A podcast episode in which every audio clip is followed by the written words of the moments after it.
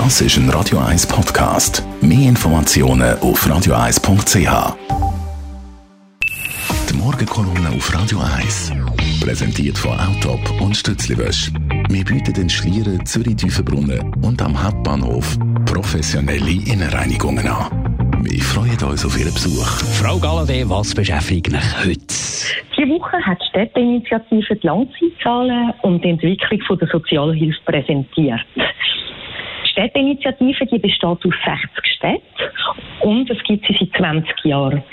Jetzt hat man mal zusammen Setzung und Entwicklung der Sozialhilfebezügerinnen und Bezüger über die Jahre angeschaut. Und dabei fällt auf, Menschen, die keine Ausbildung haben oder wenig ausgebildet sind, schaffen es viel schwieriger, aus der Sozialhilfe rauszukommen als gut Ausgebildete.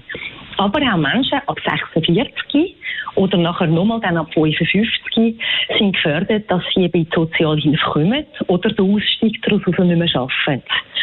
Das war vor zehn Jahren noch ganz anders gewesen. Dort war die Gruppe der achtzehn bis fünfundzwanzigjährigen am meisten gefördert gewesen.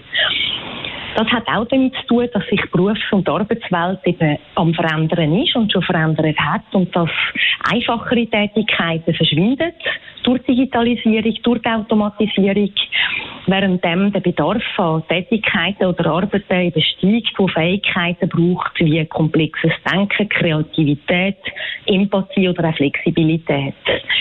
Die Fakten lassen ein paar Schlüsse zu.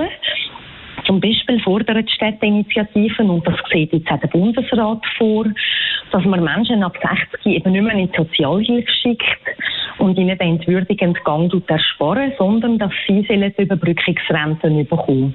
Ich finde das auch richtig, weil wer sein Leben lang geschafft hat, dem soll man das ersparen, weil Sozialhilfe hat oft auch andere Folgen, nicht nur finanzielle. Die Menschen sind mehr isoliert, leiden, können am Sozialleben nicht mehr teilnehmen oder haben auch gesundheitliche Folgen. Es gibt aber auch weitere Forderungen oder äh, Sachen, die man muss anschauen muss, nämlich mehr Bildung. Bildung, Ausbildung, Weiterbildung, das ist ein Schlüssel zu Arbeit, ein Schlüssel zu Chancen auf dem Arbeitsmarkt. Der Bundesrat sieht darum das erste Mal jetzt in der Bildungsbotschaft, die jetzt dann kommt, auch einen grösseren Betrag vor für Grundkompetenzen. Eben mit dem Ziel, dass Menschen besser ausgebildet sind oder nicht aus dem Arbeitsprozess rausgehen. Was man auch nicht vergessen darf, ist, dass dreißig Prozent der Sozialhilfebeziehenden in den Städten eben Kinder sind. Und das zeigt eigentlich, man muss das ganze Leben von einem Menschen anschauen und schon früh anfangen. Das hätte zur Konsequenz, oder hat zur Konsequenz, dass man eben in die Frühförderung bereits muss investieren muss, weil dort schon viel passiert. Nachher natürlich auch in die Volksschule oder in Stipendien oder Umschulungen.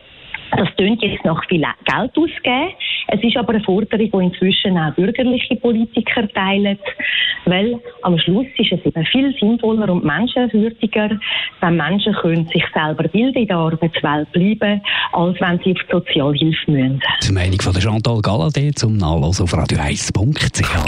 Die Morgenkolumne auf Radio eins.